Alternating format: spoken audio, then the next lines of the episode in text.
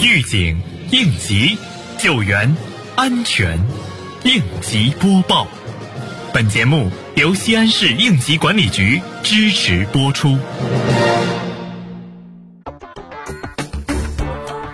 日前，应急管理部党委书记黄明主持召开党委会议，深入学习贯彻习近平总书记关于厉行节约、反对浪费，特别是制止餐饮浪费行为的重要指示精神。黄明强调，要带头贯彻落实习近平总书记重要指示精神，带头增强厉行节约、反对浪费的政治自觉，坚决制止餐饮浪费行为，大兴勤俭节约、艰苦奋斗之风，并充分发挥应急管理职能作用，全力维护人民安全、粮食安全、国家安全。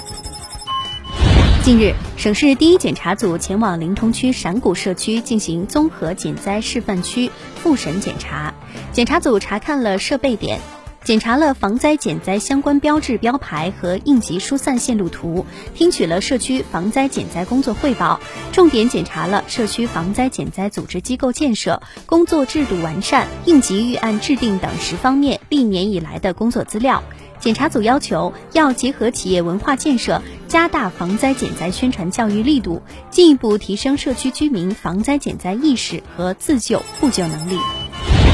日前，莲湖区安委办第一检查组对土门街道辖区开展大排查、大整治、大起底活动，在检查土门国际购物中心发现，总体安全责任制落实到位，疏散通道、消防器材等均能完好使用。但是该商场自动消防设施有故障未消除，检查组要求尽快整改完毕。在荣兴小区老旧小区改造施工现场，检查组要求施工单位进一步加强现场安全管理，规范人员高空和临时用电作业行为，认真落实现场防护措施，确保改造施工安全有序进行。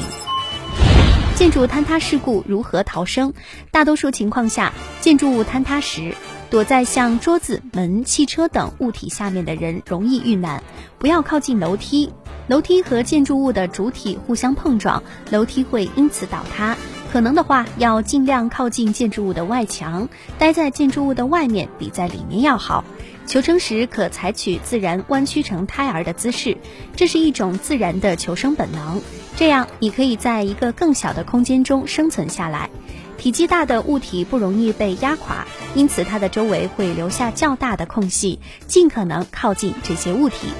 感谢收听本次应急播报，我是小陈。